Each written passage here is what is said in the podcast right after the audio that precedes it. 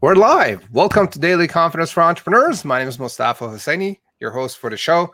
At Daily Confidence, we share tips, strategies, and actionable advice that you could use to boost your confidence around different areas of your business, whether it's finance, whether it's sales, mindset, you name it. We've got experts that we bring in to that they will share strategies with you.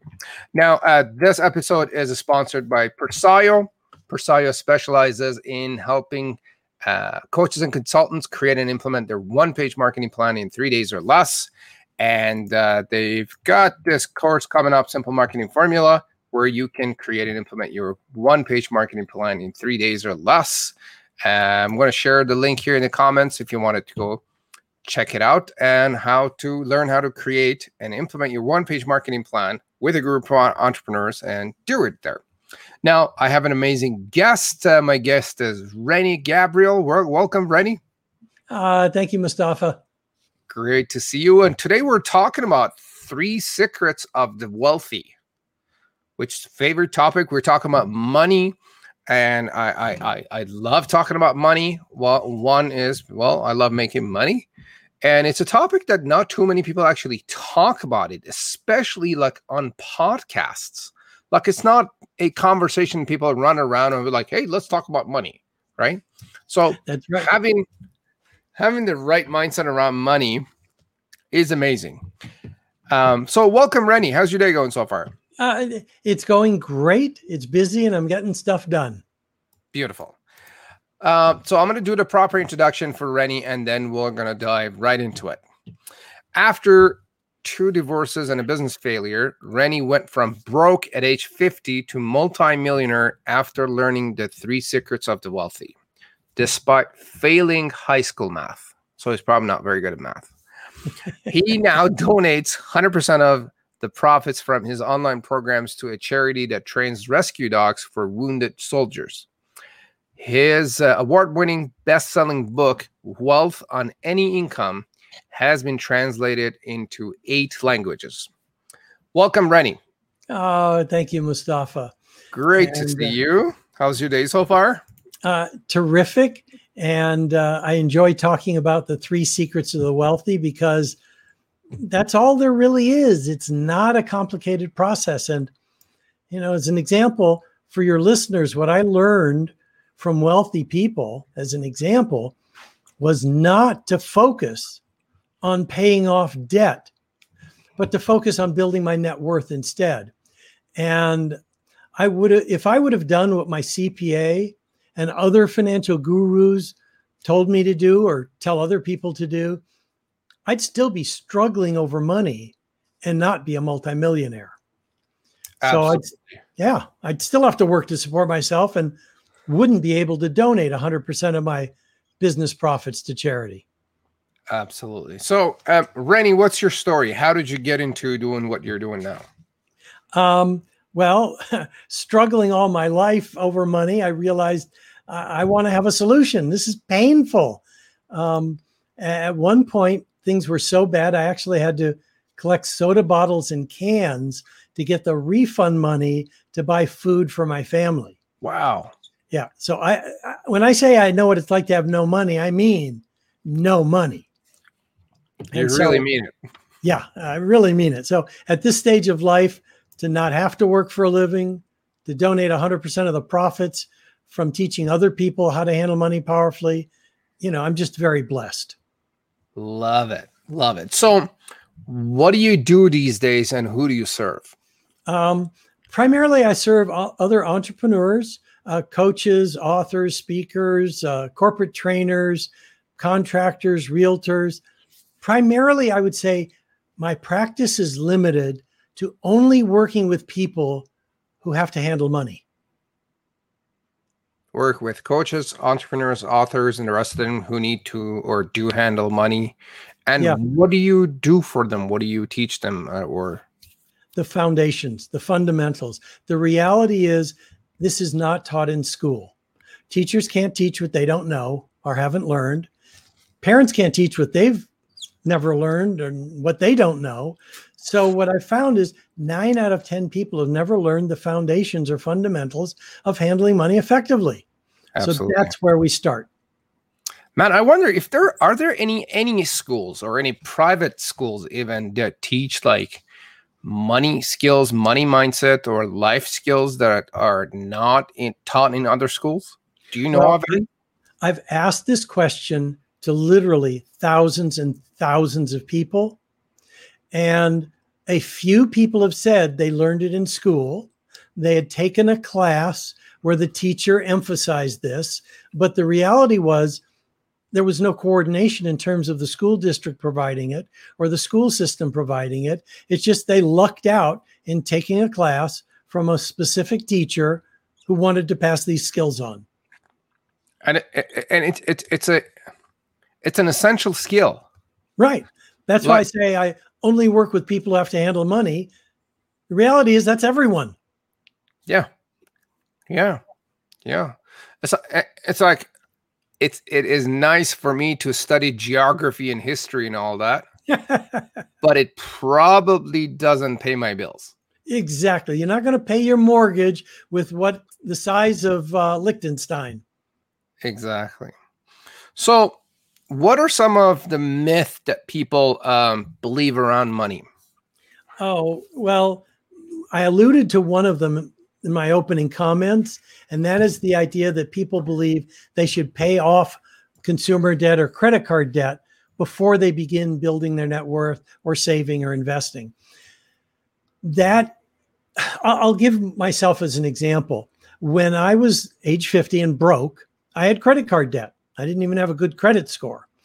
But what I was doing was taking another concept of the wealthy and paying myself first. And you've probably heard of that.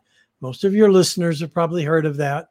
It's irrelevant that they've heard of it because unless they're doing it, the fact they know about it doesn't mean anything. Right. Knowledge is the booby prize. Right. So I was paying myself. I was earning $5,000 a month. It's not a lot of money. That's why the book is titled Wealth on Any Income. I'm setting aside 10% or $500 a month. I'm buying some individual stocks with that. And in 3 years, I saved up $18,000. That $18,000 could have paid off my credit card debt. And had I paid off my credit card debt, when the opportunity came along to buy a 3-unit piece of real estate, I wouldn't have been able to do it. I'd have had no debt, and I would have still been struggling and have no net worth. Instead of having millions of dollars like I have, I'd have just had no debt. So there should not be a focus on paying off credit card debt. That's the biggest myth of all. The next one is small amounts of money don't count. They do count. As an example, people go to Starbucks and they'll buy some foo-foo drink and a muffin, spend $10 a day and think, it's nothing. It's $10 a day is not going to do anything. Well, that's $300 a month. Mm-hmm. $300 a month over 30 years, properly invested, will create a $1 million portfolio. $300 a month. $300 a month will create a $1 million portfolio if it's invested intelligently. Very interesting. So, small amounts of money do matter. Do count. What was the first one you covered again? Focusing on paying off debt first. Okay. And what's the third one? The third one happens to be, it's funny, is that you need a good credit score to create wealth. Like I said, at age 50, I had credit card debt. I didn't have a good credit score. I was following my second divorce. But what you can do, and what I did, is I aligned myself with my third wife and this realtor who had good credit scores. And together we purchased real estate. So their credit scores were used to purchase the real estate. I mean, I was added to the loan, but the bank didn't care about me. My credit score was lousy. So you don't need a good credit score to create wealth. So what should people do with their debt on their credit card or other debt? How do you deal with that? Well, let's say somebody's watching today. They're like, you know what? I want to start doing this, but I got $10,000, $15,000, $20,000 in credit card debt. How do we go about it? How do we get it started? What's the thinking around it? Okay. Can I put you on the spot? Sure. Okay. So have you heard of the expression, pay yourself first? Yes. That was my other question. What exactly do you mean by that? Oh, that's a great question, because I was going to ask you to explain it. So you've heard of the expression, just like most people have heard of it. Right. But 9 out of 10 people can't explain it, and 9 out of 10 people are not implementing it. And when you're talking about getting rid of the debt, that's what you do instead. So I'm going to explain it. Okay. I said I was earning $5,000 a month and setting aside $500 a month. That $500 a month is what I was paying myself first with, setting it aside that I would never spend. And I was investing it. And that investing is what gives me the passive income, so I don't have to work for the rest of my life. So paying yourself first means you're first in line. You're not paying the grocer. You're not making the car payment. You're not making the mortgage payment. That's money you're setting aside to keep for the rest of your life. In addition to that, you want to set aside some money to spend later, maybe another 5 or 10%. The reality, if someone lives on 80% of what they're earning, and I don't care if they're a business owner with a volatile income, they're getting a paycheck, if they live on 80% of what comes in, everything will work out. They can make the payments on their credit cards. They can make their mortgage payment. They can buy their groceries, and everything else will work. Love it. Now, gang, if you're watching or listening, Rennie and I are talking about secrets of the wealthy. If you have any questions about money, money mindset, and the rest of it, pop it in the comments, and we'll do our best to answer your questions.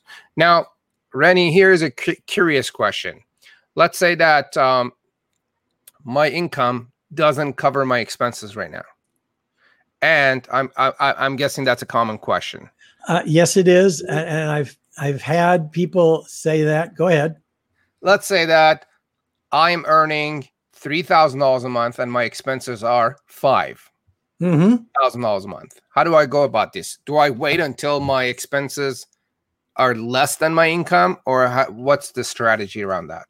It's so funny. This is going to sound completely counterintuitive.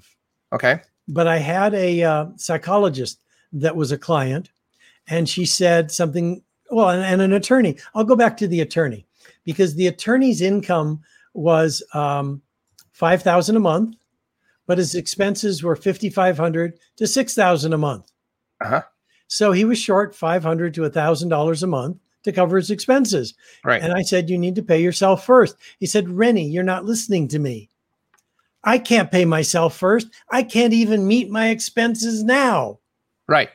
So I said, okay, let's say you're short $500 a month, and you set aside $250 to keep for yourself, as though you deserve to own some of the money you're working for. Now, let me ask you this. You're short $500 a month. You pay yourself first. Now you're short $750 a month. I got to figure out how to say this clean language, which is not what I did with the attorney. How the heck does it matter that you're short $750 or $500? Does it really make any friggin' difference? And he said, no, I'm short either way. I said, exactly. But now you've got $250 that's yours, like you deserve to have something. And I said, just do it and see what happens. Guess what? Now that he recognized he wasn't a conduit for the money coming in one hand and going out the other, but he could actually keep some of it, he started earning more money. And he started earning more money than his expenses, because his mind shifted to, if I make more money, I will actually have something to show for it. Where before the thinking was, it doesn't matter how much I earn, I'm not going to have anything. All I can do is cover my expenses. I won't end up with anything anyway. So what does it really matter? That was his thinking. So until he took different actions, his thinking couldn't change. So would you then suggest someone that is in that situation, which I think there are a lot of people out there that, that are in that situation. So let's say that I set aside $250 a month. Fine. What happens next for people that cannot think it through?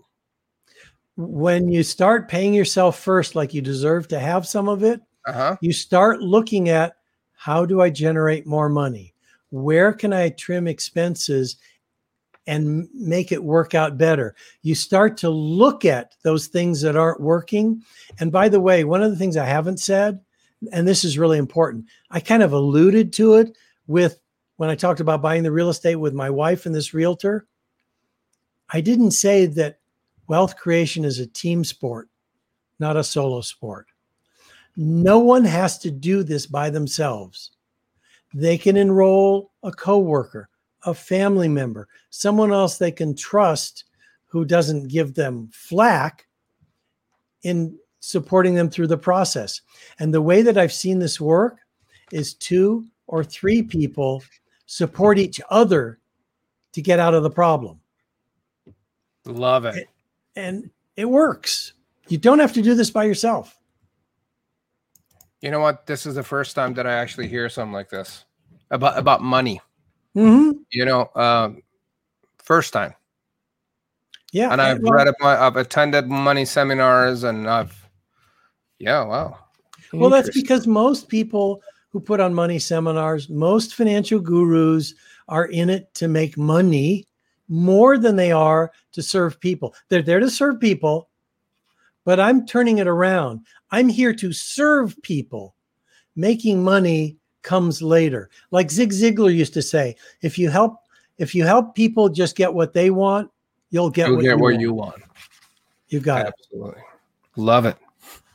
And love it. What's the difference between to credit cards and the rest of it? What's the difference between good debt and bad debt? Well, good debt is what the wealthy use to create a bigger net worth.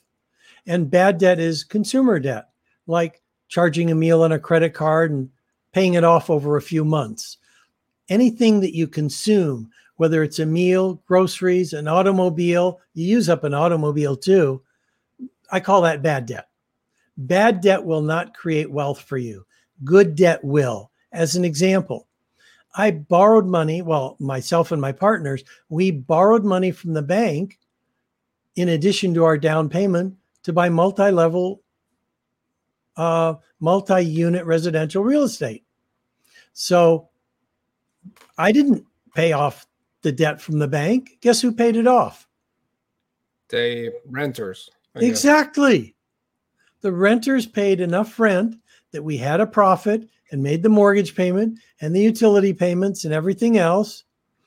And I walk my talk when I'm talking about taking care of tenants, because through this entire pandemic, 100% of my tenants, except for one, have paid 100% of their rent through the entire pandemic.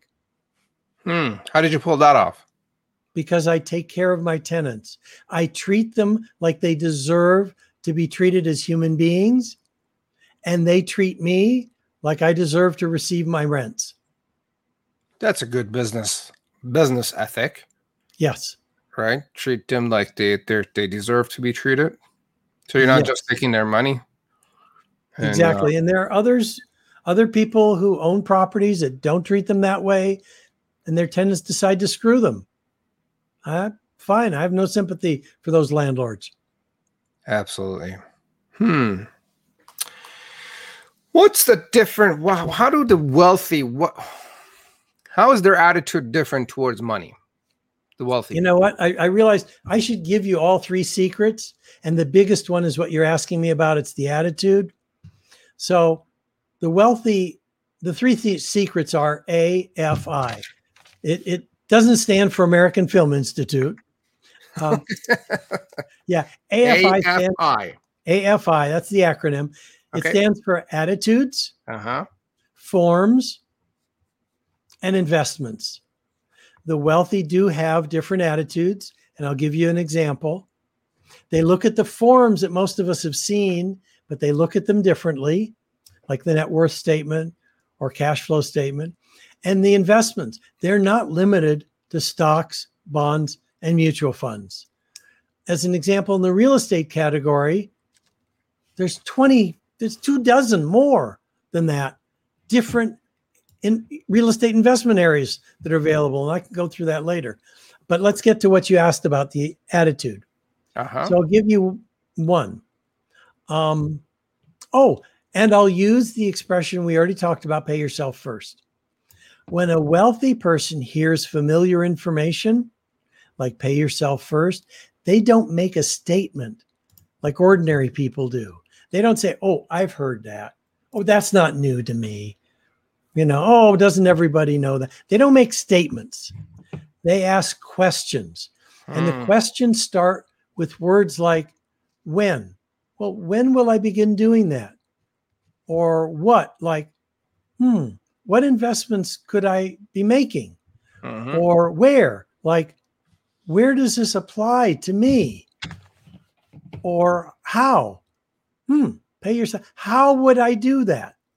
Or who? Like, who could support me with that?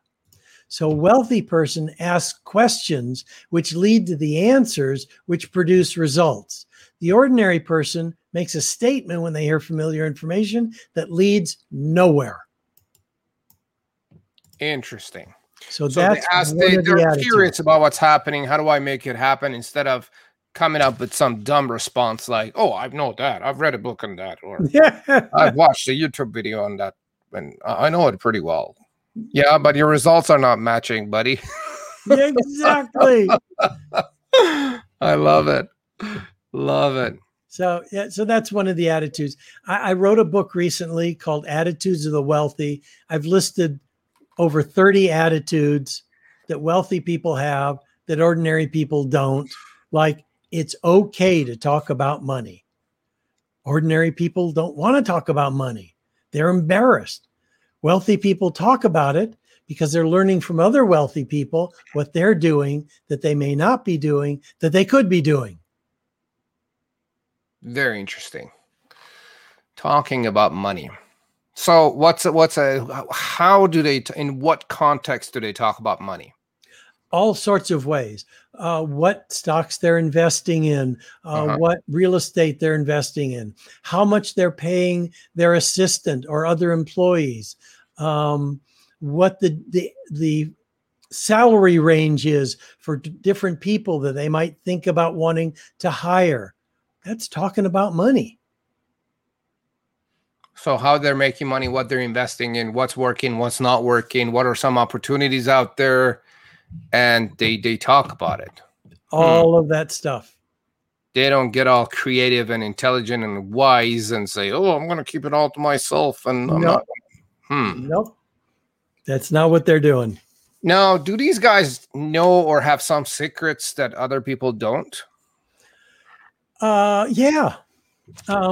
It would probably, the three secrets are attitude, forms, and investments, but I'll give you an example. With the forms, you and I might look at a balance sheet that lists our assets and lists our liabilities and say, oh, look how much equity I have in my house. Yeah. A wealthy person doesn't look at the asset form that same way. They don't look at the balance sheet like an ordinary person. They only look for what assets will generate an income. For most people, the house doesn't generate an income, it generates expenses. There's the insurance, there's the utilities, there's the repairs, there's the maintenance. I mean, maybe they're using it for Airbnb, but generally the house provides expenses, not income. Mm-hmm. So they're looking at what does produce an income. That's all that matters. And is it producing at the level it could be? You know, if they have a large bank balance that's earning next to nothing, maybe it should be allocated a little bit differently. Now, I don't want to say people should not have a bank balance. I mean, I have a multi-six-figure bank balance, but I have insecurities. And when this pandemic hit, my wife and I looked at the bank balance and said, you know what? If not one tenant pays rent, if not one investment pays dividends, if not one investment pays us interest, we still have enough money to last us the next 2 years if no one pays us anything. That's nice. Yeah. But that's because I'm insecure. That's because you're insecure or secure? Insecure. Yes. Insecure. What do you mean by that? What I mean by that is... I mean, that's pretty secure to me. Well, you know, as an example, I'm too insecure to have a job. People say, okay, that doesn't make any sense.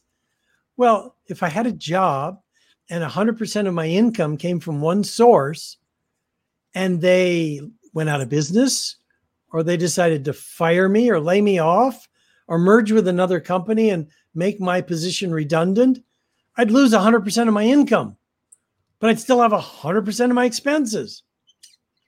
So when I say I'm insecure, I mean, I like to have a large bank balance so I don't have to worry if no one pays me. Got I don't want to have a job because if I lose it, I've got no more income. So got it. So that insecurity is leading you to create security. Exactly. Right. So you're not like depending on one thing and no, you're not worried about, you know, multiple streams of income. As an example, when I was building a pension administration company, we had 300 clients. We were able to sell it off to a public company. But what I'm getting at is, let's say one of the clients said to me, you know, Rennie, I think you're a jerk. I don't want to do business with you anymore. So what? We still have 299 people still paying us. Very nice. That's a nice way to look at it. Speaking of forums and the wealthy people, how do they track their wealth? Well, one of the good examples is the income and expense form. And by the way, if any of your listeners want copies of these forms, I'll send them out for free. They can go to my website, you know, log on to my, you know, go to wealthonanyincome.com/TEDx. They'll see my TEDx talk. They'll see a 9-step roadmap to complete financial choice. They can send me an email. I'll send these forms out for free. Let me actually post the link here again. So if you want to get a hang of his forms and get access to Rennie's TEDx talk where he talks about his roadmap to a complete financial choice, go to, if you're listening to this, go to wealthonanyincome.com /TEDx, TEDx, and then you'll get access to the forms and the TED talk, roadmap, and the roadmap and everything else. Exactly.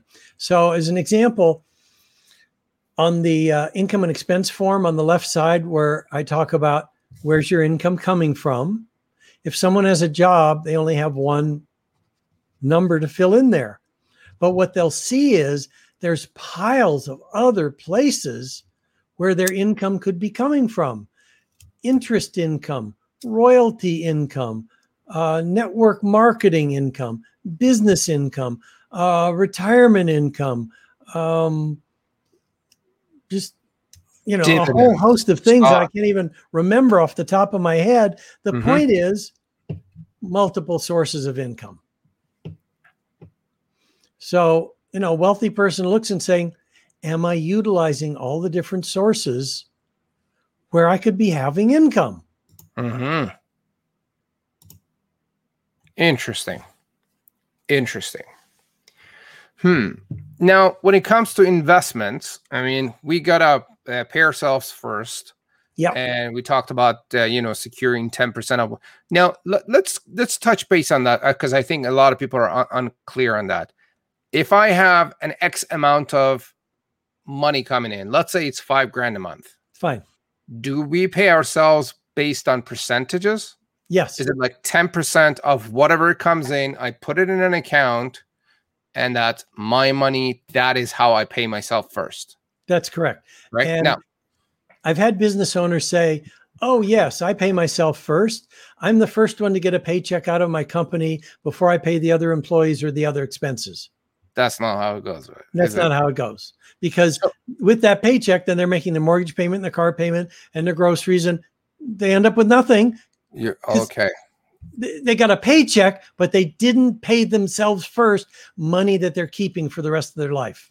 Here's another technical question. For business owners, do they pay themselves first on their on sales, 10% of sales, or is it after expenses? It could be either way. I had a building contractor who, when I was talking to about paying himself first, he said, well, Rennie, by the time I pay the vendors and the materials and the office rent and the staff, I can't pay myself first.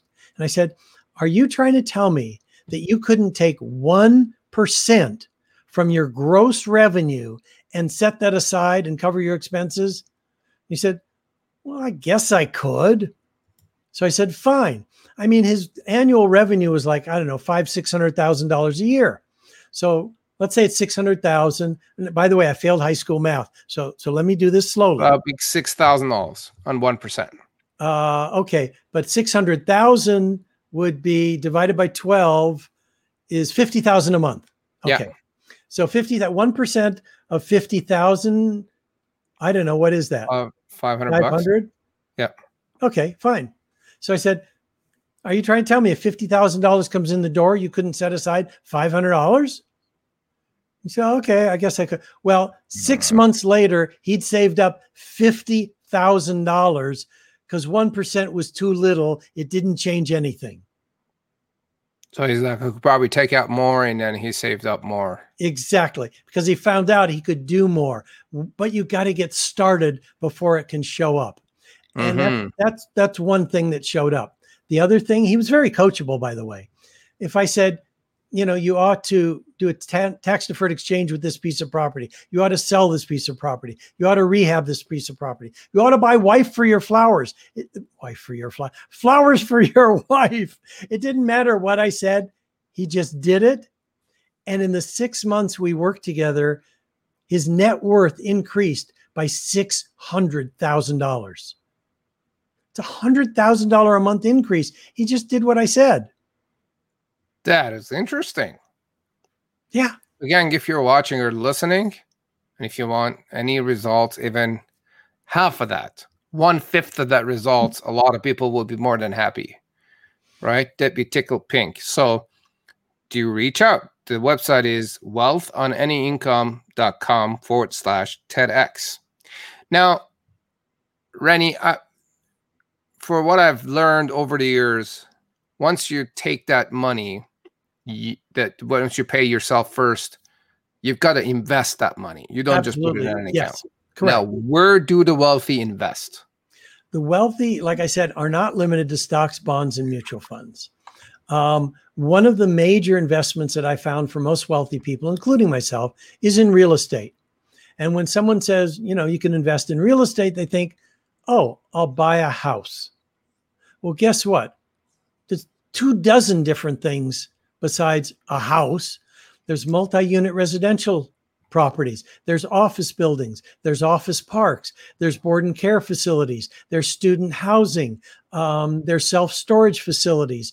There's triple net leases. I mean, I could just go, there's raw land. There's trust deeds. It's just dozens in just investing in real estate. Mm-hmm. And so what if I can't really buy anything with $500 a month? What do we do then? That's where I started.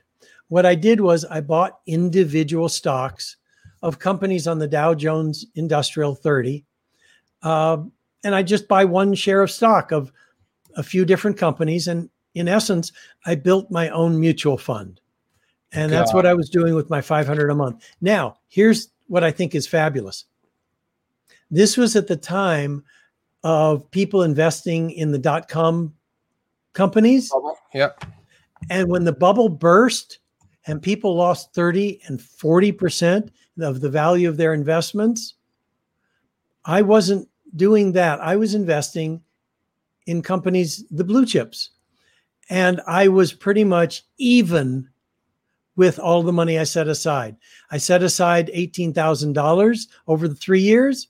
I had $18,000, and other people lost 30 and 40%. Very interesting. So you would invest the money, so it's not just staying as much as it is. Yeah. Like if you set aside $500 a month, you wanted to put it in a financial vehicle that would grow over time. Exactly. Even if it's 1% a year or whatever, it's still growing, and it's not, because considering, I think, inflation, you want to put it in a place where it's growing and, you know, turning into something. Yeah. Now at this point, we have, you know, 7 figures invested in the stock market. But what we're doing is we're not just waiting for the market to go up or down. We're actively using the portfolio to generate an income with covered call option writing. We're making, let's see, what is it? Hold on a second. 5 figures a month in premium income from covered call writing.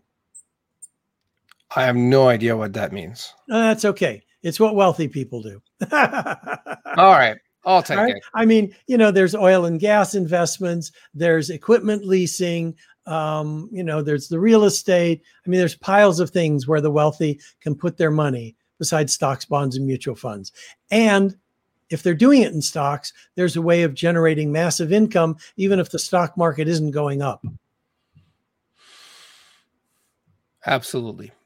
Okay. So, another technical question. So then once you have that 10%, let's say $500 a month that you set aside, do you then divide that up into different portions and invest it differently into different types of investments? Yes and no. One of the things that I do recommend when people are starting out is that they might have to split that 10% into 2 areas, 5% each.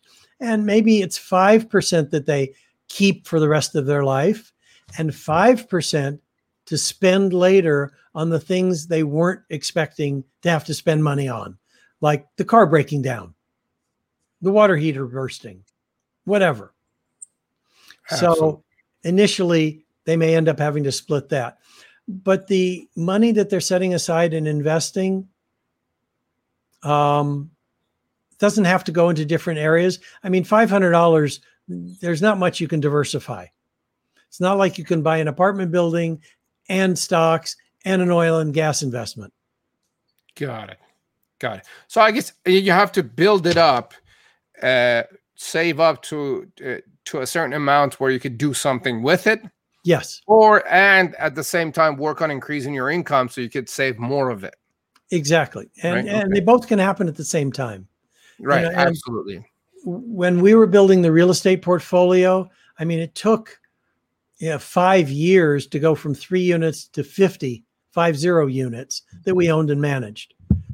And it took that 5 years to go from $18,000 being everything I had to having multi-millions. But heck, it was only 5 years. What do you say to people who don't have the patience for 5 years and they're like, I want to have it 3 months from now? Go somewhere else. Good luck. It's unrealistic. You know. No, but how do I convince them that the long-term wait is the way to go? You may be able to, or you may not, any more than you can convince someone to get a COVID shot who believes it's all a conspiracy and the previous president of the country knew best. I'm sorry to get political, but even though he didn't think anyone needed a vaccine, he still got it. Yeah. Even Sean Hannity is saying it's time to get vaccinated. Yeah. I'm sorry to throw out names, but no, it's all good. So I guess the long-term play is the way to go. Yeah. At the end of the day. And 5 years, I don't think is all that long. I mean, if you're 30 years of age, you'd only be 35. If you're 60, you'd only be hitting retirement age. Yeah. And I guess the question is, what's the alternative? Oh, the alternative is to be broke for the rest of your life. Yeah. Like Warren Buffett says. I love Warren Buffett's got two quotes I'd love to lay on your listeners. Please. The first one is, if you haven't figured out how to make money while you sleep, you will work the rest of your life. Oh, that's gold. I love it. So what you and I are talking about is how you can create a passive income so you don't have to work the rest of your life.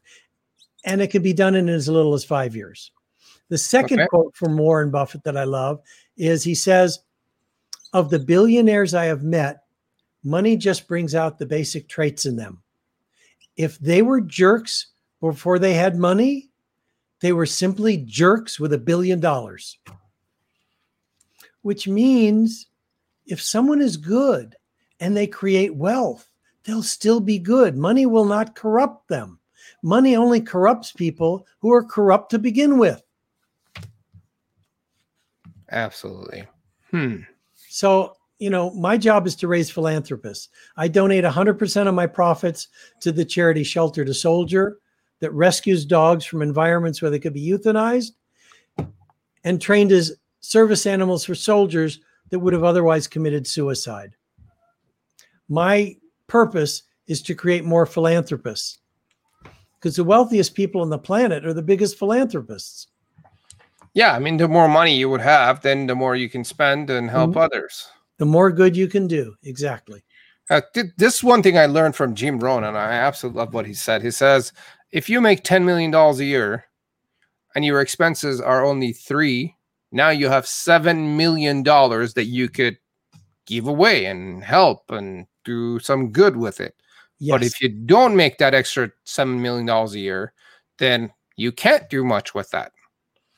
Right? Exactly. So, Jim Rohn has another great quote, which is, your income will be the average of the 5 people you spend the most time with.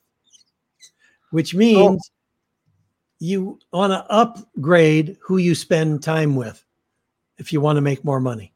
So if the people that I hang out with are a bunch of broke losers, what do I do? You find people who are where you want to be and start hanging out with them. And that's what I did. And get rid of your loser friends? You can just spend less time with them. And I guess over time you would lose them. Yeah, you would, because they're going to be jealous. They're going to be telling you what you're doing is wrong. They wanted to keep you where you were. And unfortunately, you can either bring them with you or you have to leave them behind. Let's dig deeper into this, because I think this is a very important topic that stops people from making a move because they don't want to lose their friends. Or their friends don't want to lose them.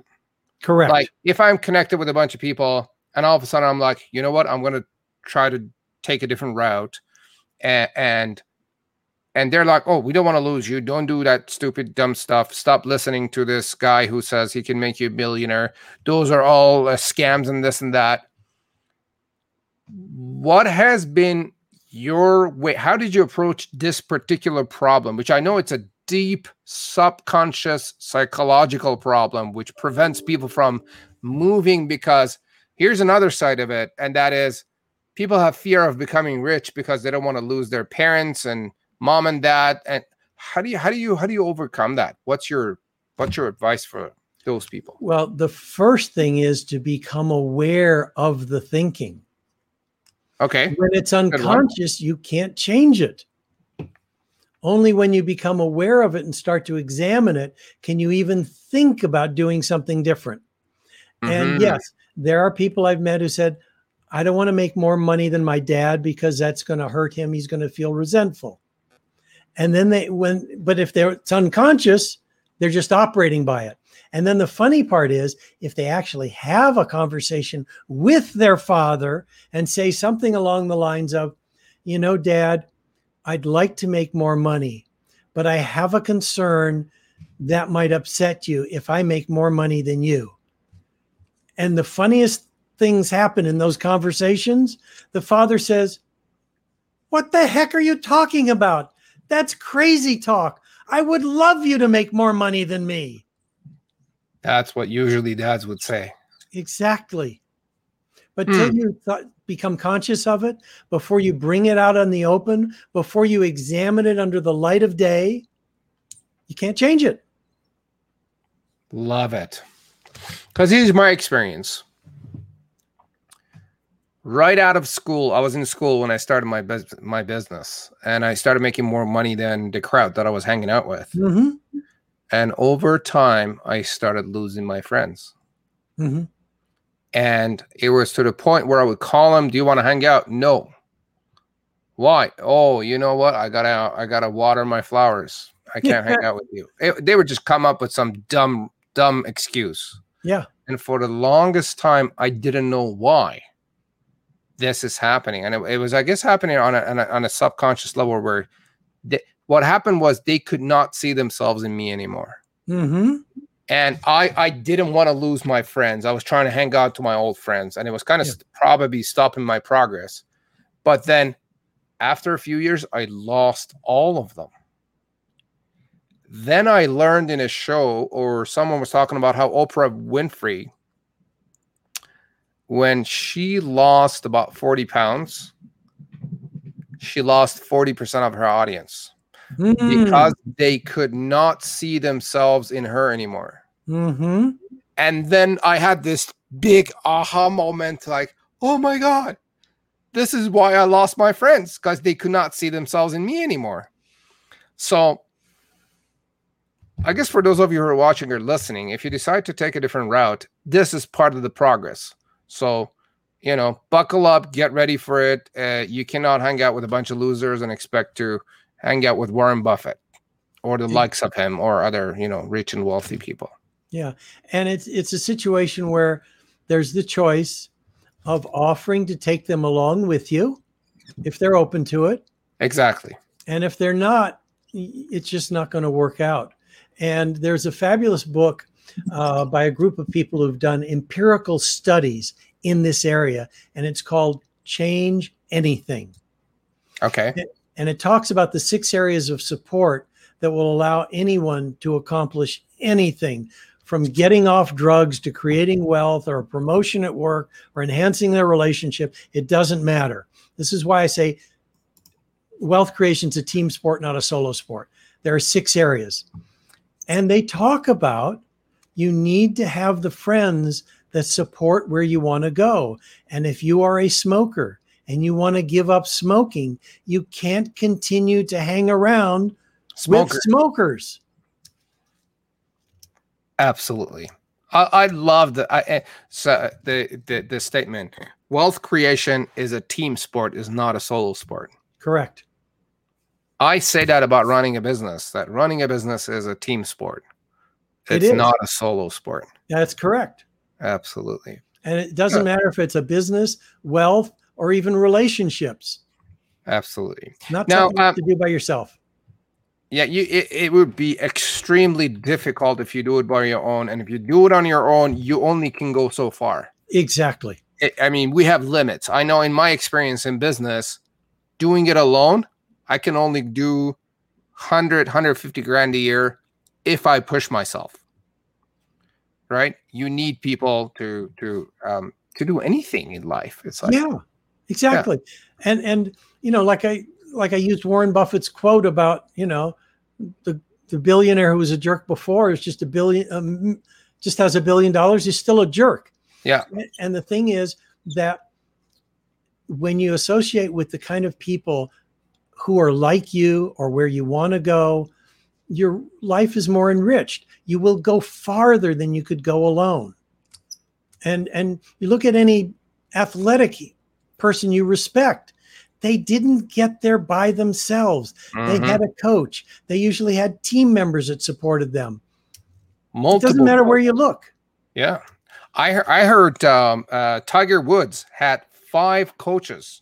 Yeah, one for each different stage of the game: mindset coach, bodybuilding coach, and you know, all sorts of different coaches. A putting coach, a driving coach. Yeah, exactly. Oh yeah. And Anthony Hopkins, the Emmy award-winning, Academy Award-winning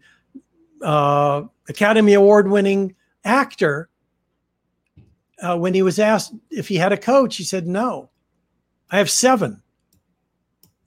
He's got one coach for stage. He's got another coach for voice. He's got another coach for movement. The best in the field have coaches. Absolutely. Absolutely. Because I can't see how I'm operating myself. I need someone from outside to look at me and give me feedback appropriately depending on what's happening. Exactly. That's my experience. Now, Rennie, can you tell us about your gift here again, the roadmap to complete financial choice? Yeah.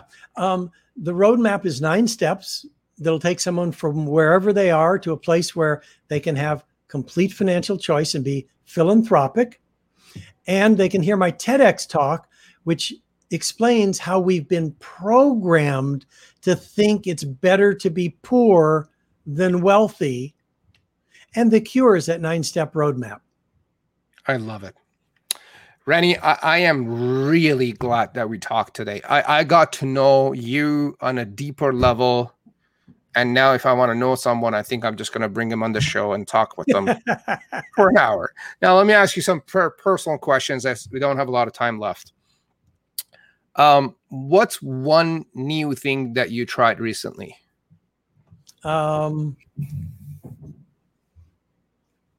Probably changing my calendar schedule to allow conversations like this, interviews, networking, to be only 1 day a week instead of previously it was 2 days a week. And guess what? It still works out. Very nice. What are some of your favorite books, top 2 or 3 books that have made a massive difference in your life or business? Well, one of them is The Richest Man in Babylon, which explains the concept of pay yourself first, that I've incorporated into my book, Wealth on Any Income. Okay. Another one was by Barbara Sher called Wishcraft. Explains how anything you want, you can get as long as you don't do it by yourself. As long as you don't do it by yourself. Yeah, exactly. Wishcraft. I mean, and you can ask anyone for help. I asked my ex-wife help because I wanted to write a book and didn't know how. And she reminded me my ex-brother-in-law was a #5 income-producing author for Prentice Hall. I could go get input and guidance from him, which I did. Most people wouldn't even think about reaching out to their ex. Never mind getting for advice. Exactly. Love it. Do you have another book for us? Okay, Richest Man in Babylon, Wealth on Any Income. Oh, Think and Grow Rich by Napoleon Hill. I mean, if you want to find out what the wealthiest people in the country did, read Napoleon Hill's book, Think and Grow Rich. Think and Grow Rich. Love it, love it, love it. These are the foundational books any business owner ought to be reading. And that tells me my time is up. You got another 2 or 3 minutes, right? Yep. And then I've got another interview. Yeah. Okay, next question. If you had an ad, a Facebook ad or a Google ad where everyone on Earth could see through the internet, and you had a message for people of Earth, what would your message be?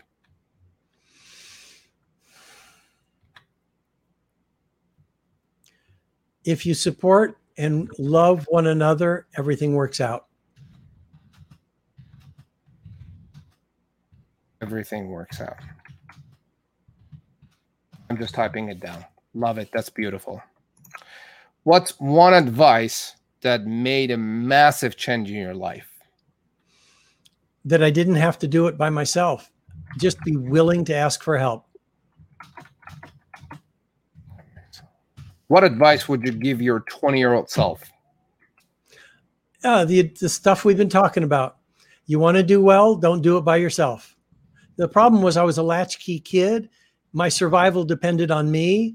So I was unwilling to ask for help from anyone else.